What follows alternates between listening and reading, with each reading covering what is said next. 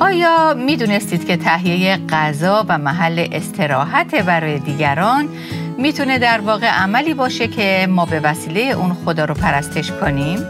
به یاد داشته باشیم که هرگاه ما به قصد جلال دادن نام خداوند مهمان نوازی و یا قریب نوازی می کنیم در واقع اون خدمت رو برای خود مسیح انجام دادیم. و این چی می‌تونه باشه؟ جز امتیاز و افتخاری که او نصیب ما کرده. خودش نوعی پرستشه. پس اون رو دست کم نگیریم با سلام با برنامه دیگر از پادکست دلهای من احیا کن با صدای سابرینا اصلان در خدمت شما عزیزان شنونده هستیم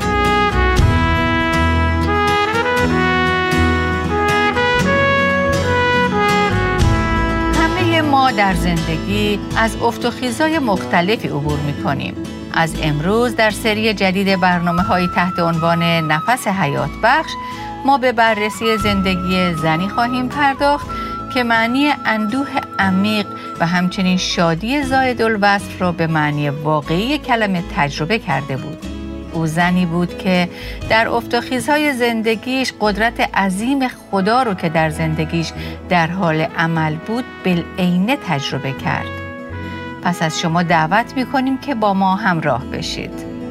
از شما دعوت می کنم که اگه کتاب مقدساتون رو همراه داشته باشید با هم به کتاب دوم پادشاهان فصل چهار در عهد عتیق مراجعه کنیم. اما قبل از اینکه به این قسمت بپردازیم بیاید ببینیم که این داستان در چه پس زمینه تاریخی اتفاق بیفته. قوم خدا در این برهه زمانی دوران تاریکی رو میگذرون. اونها در آخرین سالهای حکومت پادشاهان اسرائیل به سر می بردن و پادشاهی که الان در این داستان در حال سلطنته یهورامه که در واقع پسر اخاب پادشاه یکی از شریرترین پادشاهان اسرائیل بود که ممکن اسم او رو قبلا شنیده باشید و از شرارت پیشگی او اطلاع داشته باشید. این دوره زمانی در تاریخ اسرائیل به سقوط و پسرفت روحانی که در بین این پادشاهان و قوم خدا شایع بود مشهوره. دوره‌ای که بت پرستی و پرستش به سبک و روش پرستش اقوام بی خدا فوق‌العاده در بین قوم خدا رواج داشت. به طوری که کمی بعد از اون خدا اونها رو تنبیه می‌کنه و به اسارت میفرسته. اما در این دورانی که اونها هنوز به اسارت نرفته بودند و هنوز مشغول انجام اعمال شنی و بودپرستانه خودشون بودند، خدا از رحم و محبتی که نسبت به اونها داشت با فرستادن انبیا و پیامآوران خودش مکررا به اونها هشدار میده که آینده خوبی در انتظار اونها نیست و با وجود زندگی گناه آلودشون مرتب از اونها درخواست می‌کرد که به سوی او برگردند. این انبیا از طرف خدا به قوم او اختار می‌دادند که اگه توبه نکنن به زودی نتیجه دوری از خدا رو درو خواهند کرد. به همین دلیل ما بارها و بارها می‌بینیم که این انبیا در پیغامشون به مردم گاهی حتی از اونها التماس می‌کنند که به سوی خدا بازگشت کنند. و در بین این انبیا ما با دو تا از اونها به اسمهای ایلیا و جانشینش الیشع برمیخوریم. دو نبی که در خدمتشون از ویژگی های مشابه زیادی برخوردار هستند. اما امروز در مطالعه وقایعی که در دوم پادشاهان فصل چهارم به اون خواهیم پرداخت، خواهیم دید که این داستان در دوران الیشع اتفاق میافته. الیا و الیشع به همراه اقلیتی بسیار کوچک جزو اون اشخاصی بودند که با قدوسیت و سرسپردگی نسبت به خدا زندگی می‌کردند. در واقع اونها در دورانی زندگی می کردن که افراد بسیار کمی وجود داشتند که از خدا و میارهای او اطاعت کنند. اما این دو نبی به صدای خدا حساس بودند و علیرغم همه خطراتی که تهدیدشون می کرد ولی پیغام خدا رو با امانت و وفاداری به مردم می رسوندن. و برای همین جز افرادی نبودند که پرطرفدار باشند حالا برعکس بسیاری اوقات اونهایی که از پیغام اونها خوششون نمیومد در صدد می بودن که اونها رو سنگسار کنن و یا به نحوی اونها رو به قتل برسونن. ولی واقعیت این بود که اونها پیغام خدا رو به گوش این افراد می رسوندن و اونها رو با شرایط واقعی که در اون بودن روبرو می کردن. شرایطی که اونها از لحاظ روحانی نسبت به اون کاملا کور بودند که البته اکثر اوقات هم اونها از گوش دادن به پیغام اونها اجتناب می‌کردن و با اینکه قوم خدا بودن اما اصلا براشون مهم نبود که خدا چی میگه و چه نظری درباره اونها داره. اما در این بین یک اقلیت کوچکی وجود داشت شامل افرادی که به نظر خدا اهمیت می‌دادند و به صدای او توجه می‌کردند افرادی که نسبت به پیغام خدا واکنش مثبت نشون می‌دادند که کتاب مقدس به این گروه تحت عنوان بقیت وفادار اشاره می‌کنه اقلیتی بسیار کوچک و گاهی انگشت شمار که با قلبی باز و گوشهای شنوا به خدا واکنش نشون می‌دادند و به بسته این افراد و زندگی اونها بود که خدا معمولا رحمت، محبت و فیض و قدرت خودش رو با راههایی خارق العاده به نمایش میذاشت. متاسفانه این شرایطی که دربارهش صحبت کردیم در بسیاری از ابعاد تشابه زیادی با وضعیتی داره که امروز ما در اون زندگی می‌کنیم. اما خدا رو شکر که در همین شرایط که حتی بسیاری از ایمانداران هم در افول و پسرفت به سر بیبرن و حساسیت خودشون رو به خدا و معیارهای او از دست دادن هم همیشه گروه اقلیتی وجود دارن که به صدا و پیغام خدا گوش میدن. از اون اطاعت می‌کنن و او و ملکوت او براشون در اولویت قرار داره. گروهی کوچک که می‌خوان در عمق تاریکی محیط دوروبرشون خدا رو جلال بدن و در اون شرایط ظلمانی فرهنگ اطرافشون نور مسیح رو منعکس کنن. حالا وقتی ما به دوم پادشاهان چهار می‌رسیم در این فصل با دو تا زن برمیخوریم که برعکس بقیه از انبیای خدا استقبال می‌کنن. زنانی که جزو این اقلیت نادر بودند زنانی که به پیغام خدا گوش فرامیدن و به اون واکنش مثبت نشون میدن.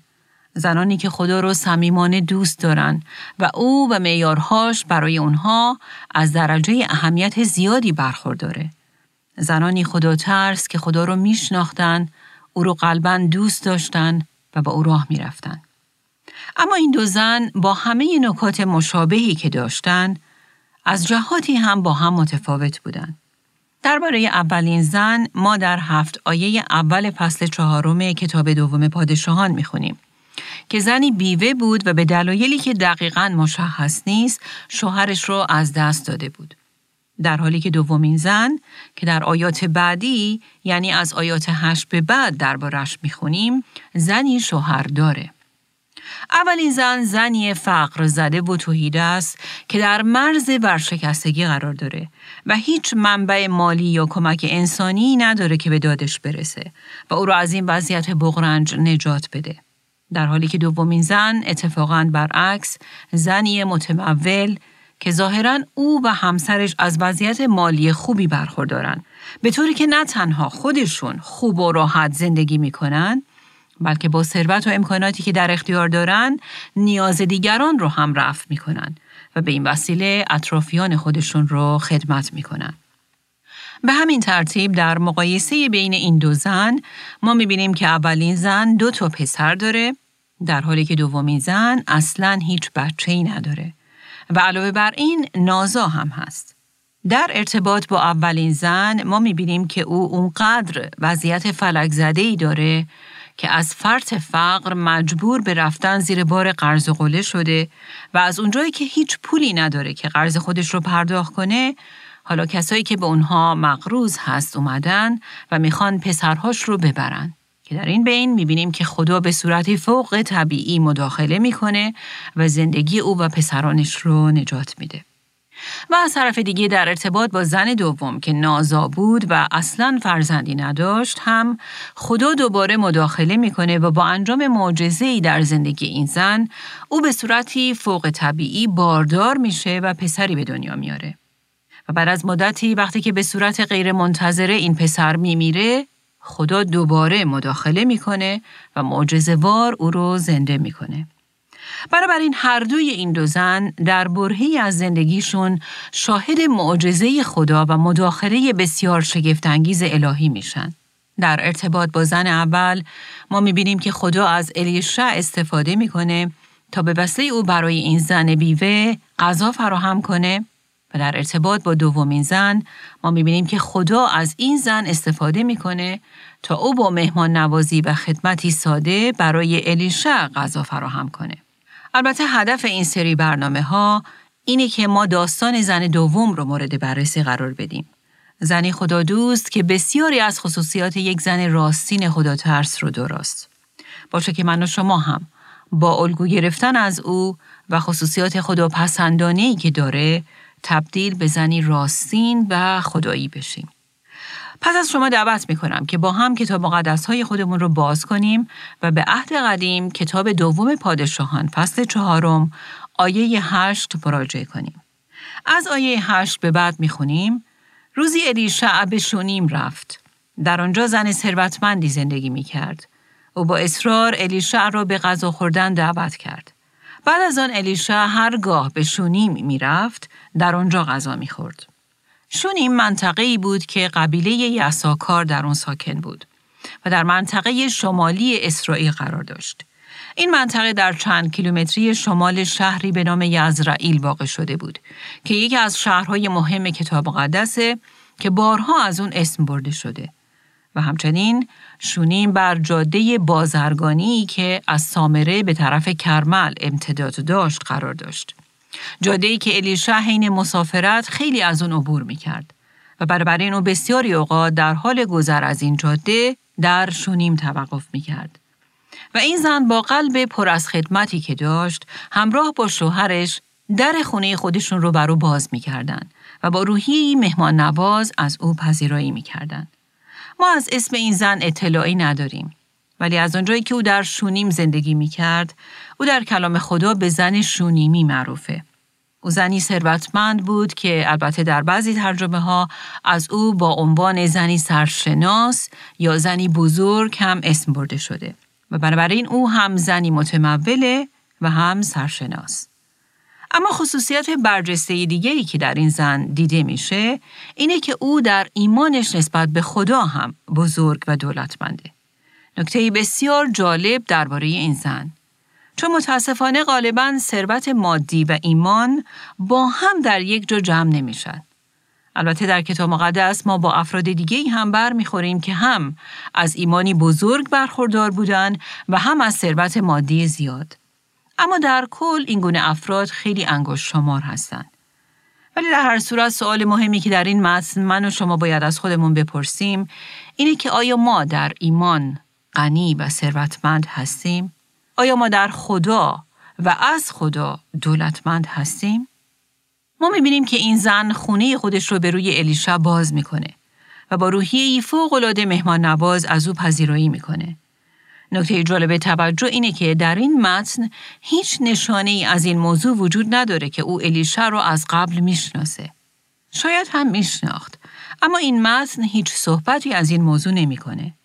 ولی در هر صورت وقتی او در خونه خودش رو بر این مسافر باز می‌کنه این رو هم متوجه میشه که او مرد خداست و بعدها در اثر این روحیه مهمان نوازی که این زن داشت بین الیشع نبی و این زن و شوهر دوستی گرمی ایجاد میشه.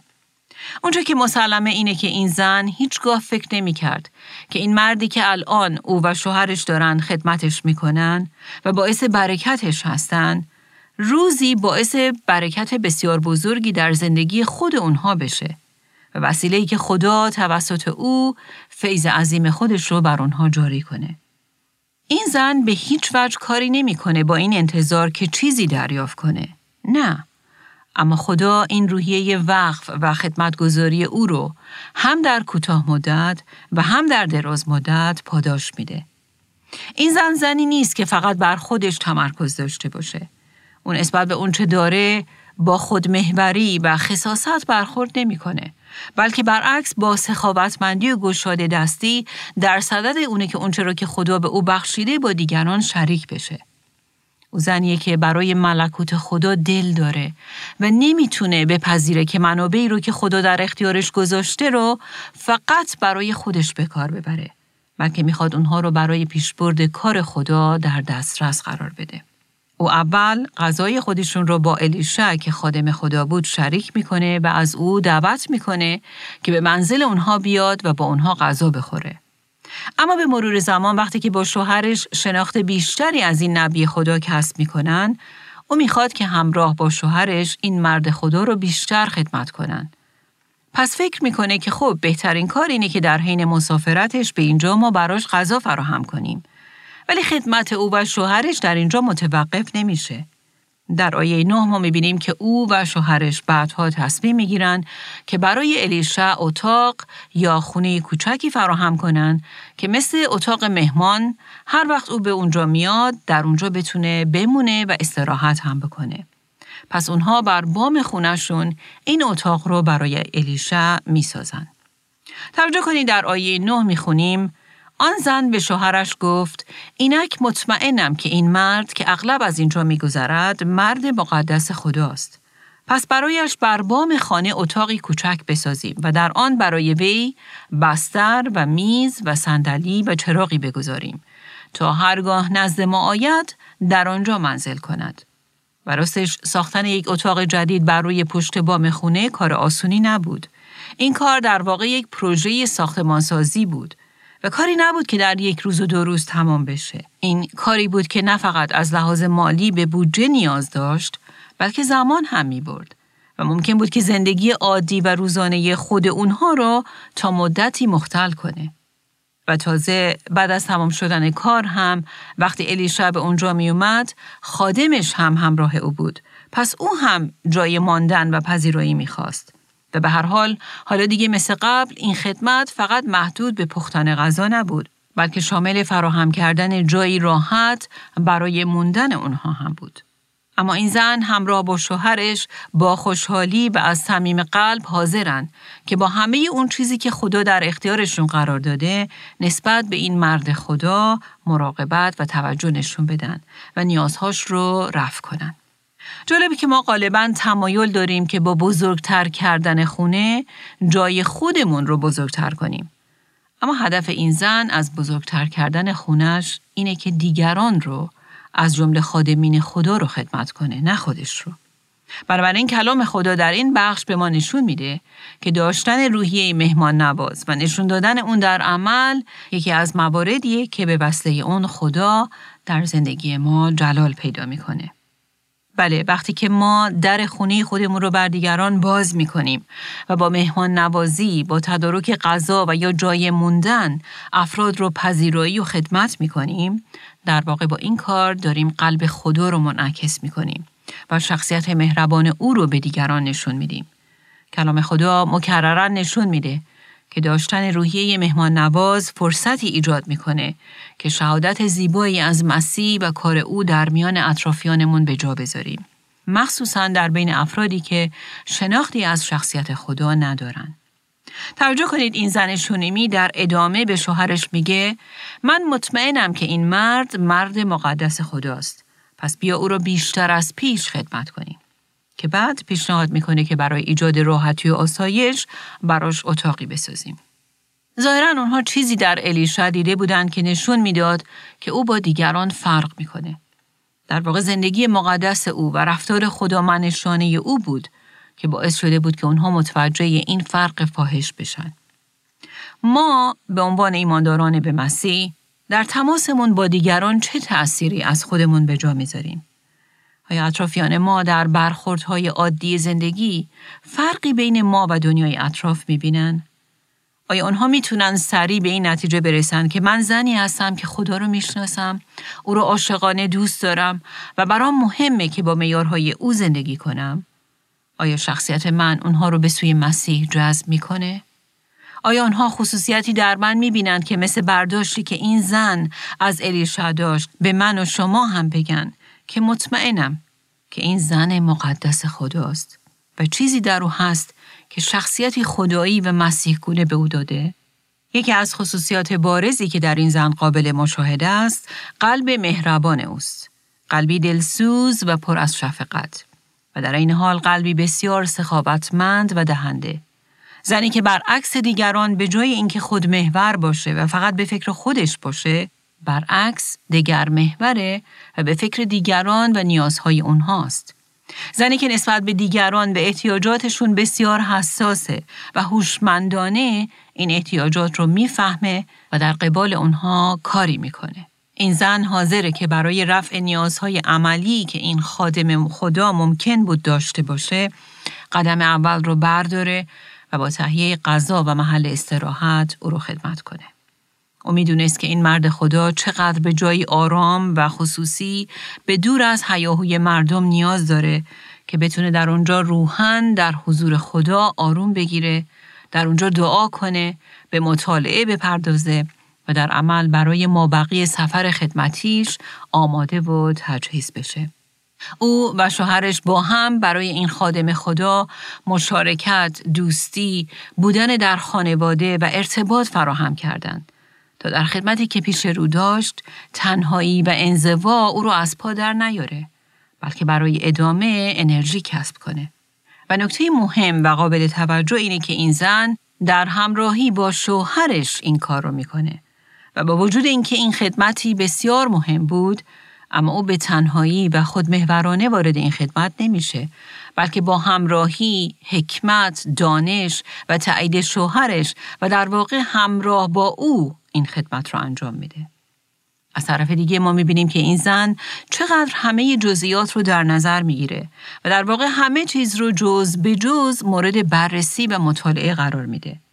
مثلا او از قبل تحقیق کرده که بهترین جا برای ساختن اون اتاق برای ادیشا کجاست. از طرف دیگه او این رو هم در نظر می‌گیره که لازم نیست که این اتاق یک هتل پنج ستاره مجلل باشه که شاید به وسیله اون خودش رو به دیگران نشون بده و یا ثروتش رو به رخ کسایی که در اون میمونن بکشه. نه.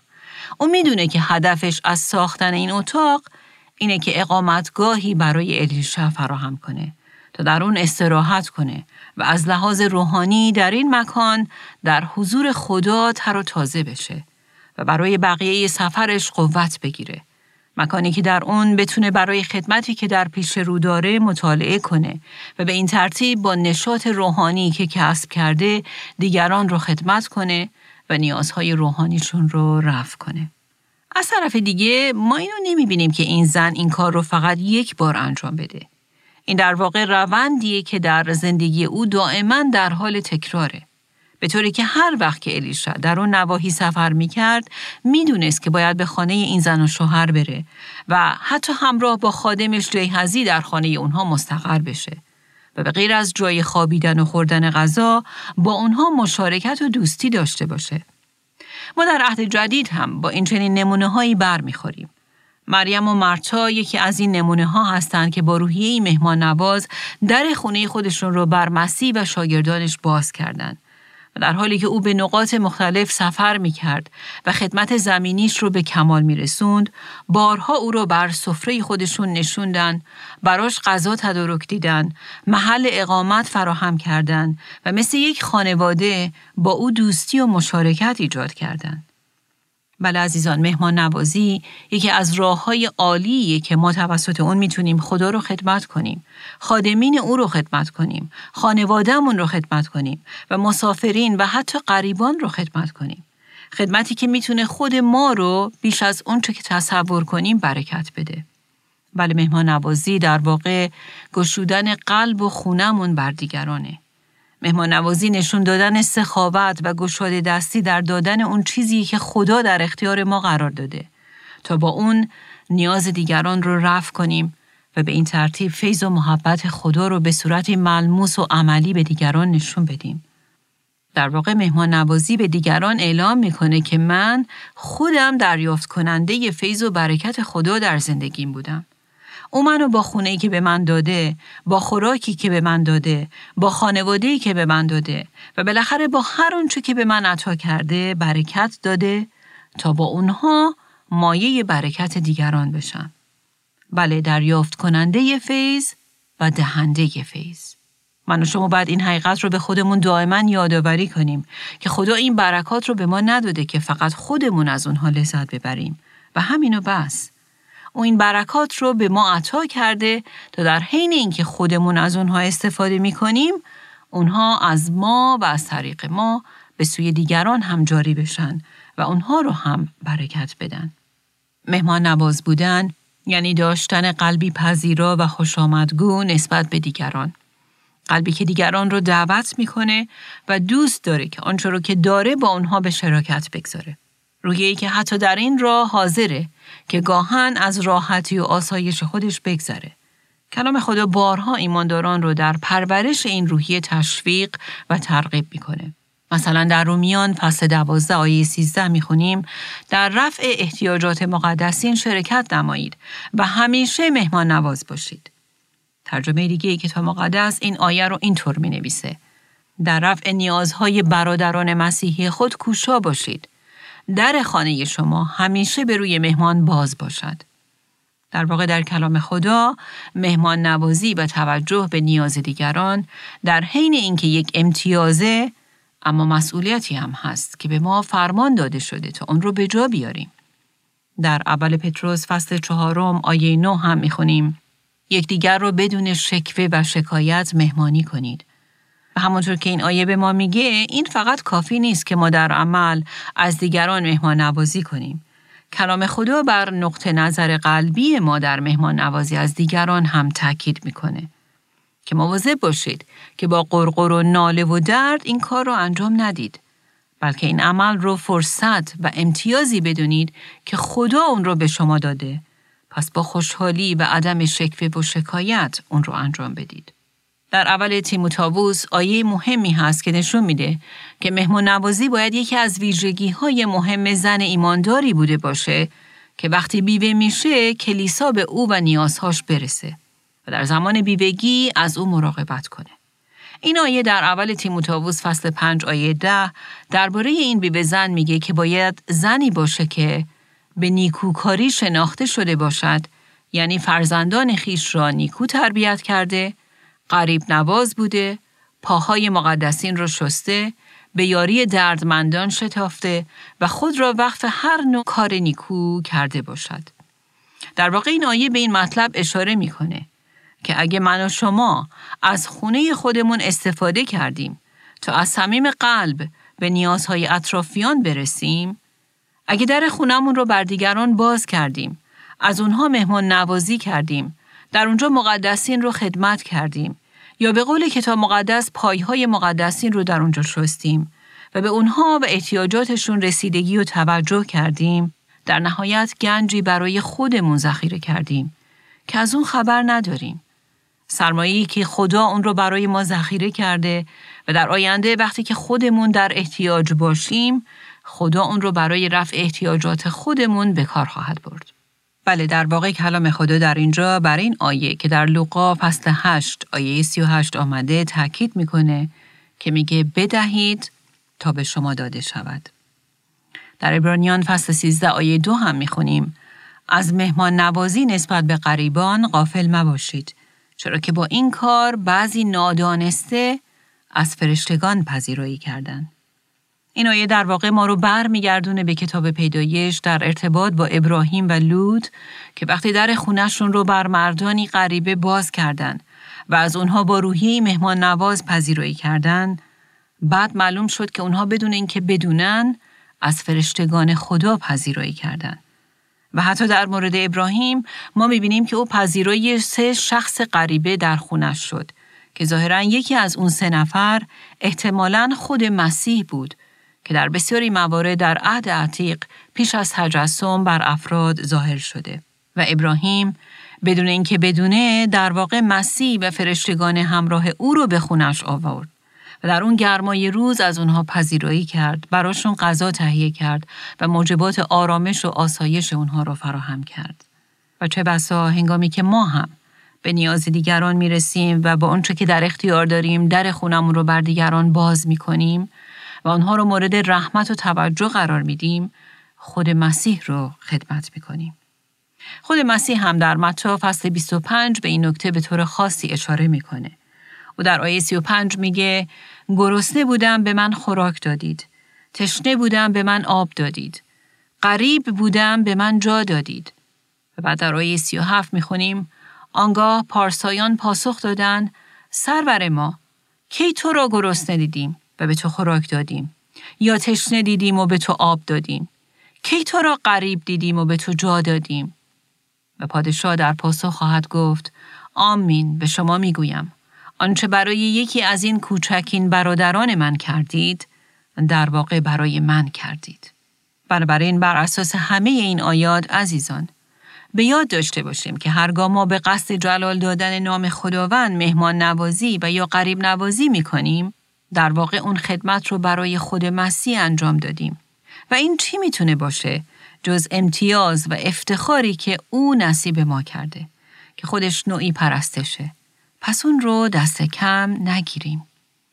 کلام خدا این نکته رو هم به ما یادآوری می‌کنه که این در واقع مسئولیت ما ایماندارانه که به فکر نیازهای خادمین خدا باشیم.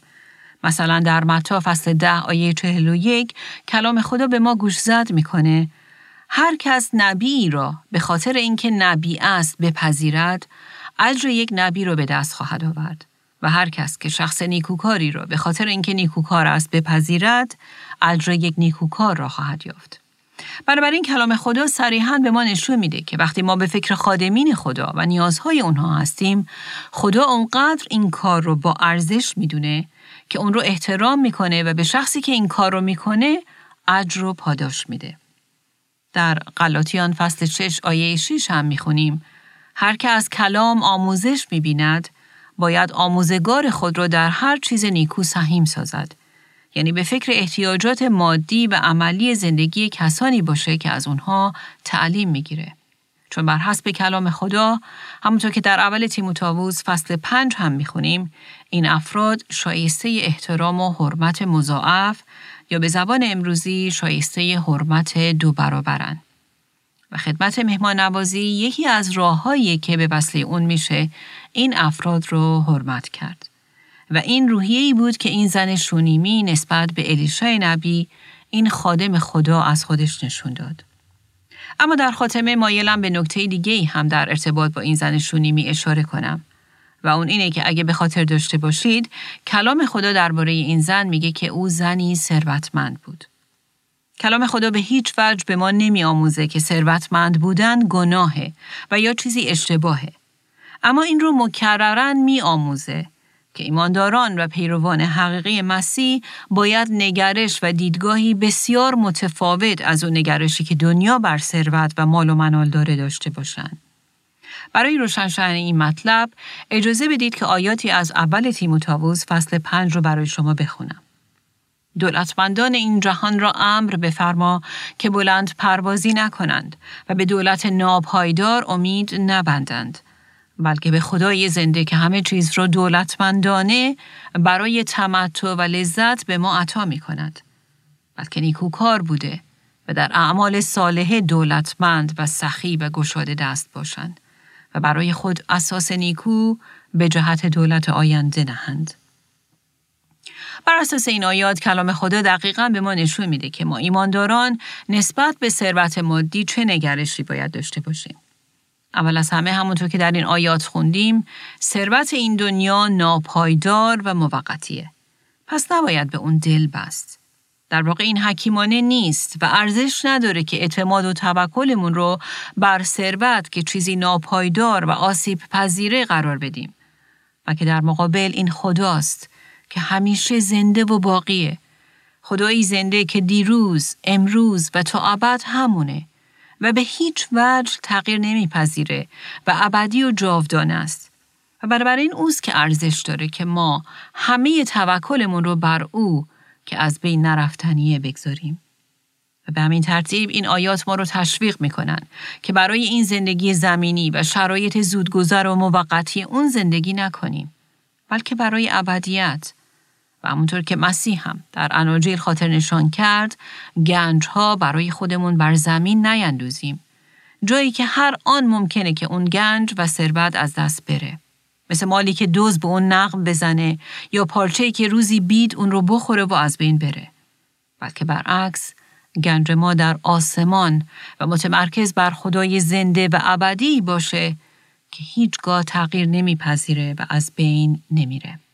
از طرف دیگه این آیات به ما هشدار میدن که با داشتن ثروت مادی نبالیم و در واقع با اون متکبر نشیم بلکه همواره فروتنی رو در قلب خودمون پرورش بدیم. و نکته سوم هم اینه که مراقب و مطمئن باشیم که مادیات و ثروتمون رو برای اهداف خدا محور و پیشبرد ملکوت خدا به کار ببریم نه مقاصد خودخواهانه و خودمحور. و نکته بعد اینه که خدا می‌خواد که ما به جای جمع کردن بیشتر و بیشتر و حرس و طمع مثل او شخصیتی سخاوتمند داشته باشیم و به گشاده دستی و دست باز دیگران رو برکت بدیم. و در آخر گنج ها بر زمین نیندوزیم و سرمایه گذاری واقعی ما در این زندگی زودگذر و موقتی زمین اندوخته نشده باشه بلکه هدفمندانه در صدد این باشیم که گنج های روحانی و جاودانی و از بین نرفتنی که هرگز از دست نخواهند رفت برای ابدیت بیندوزیم. و این دیدگاهه که ما را تبدیل به ایماندارانی خواهد کرد که می‌دونن که خدا با هدفی خاص این ثروت، این خونه و این مال رو به اونها بخشیده. و اون هدف چیه؟ بله تا با قلبی مهربان مثل قلب مسیح از آنچه که او به اونها بخشیده مثل زن شونیمی برای خدمت به دیگران و پیشبرد ملکوت خدا استفاده کنند. آمین باشه که زندگی هر یک از ما در عمل انعکاسی از قلب پرمحبت و مهمان نواز مسیح باشه و خونه ما محل استراحت و آرامش جسمی و روحانی برای کسانی که به اون وارد میشن. از شما دعوت می‌کنیم که در برنامه آینده از سری برنامه های نفس حیات بخش دوباره با ما همراه بشید.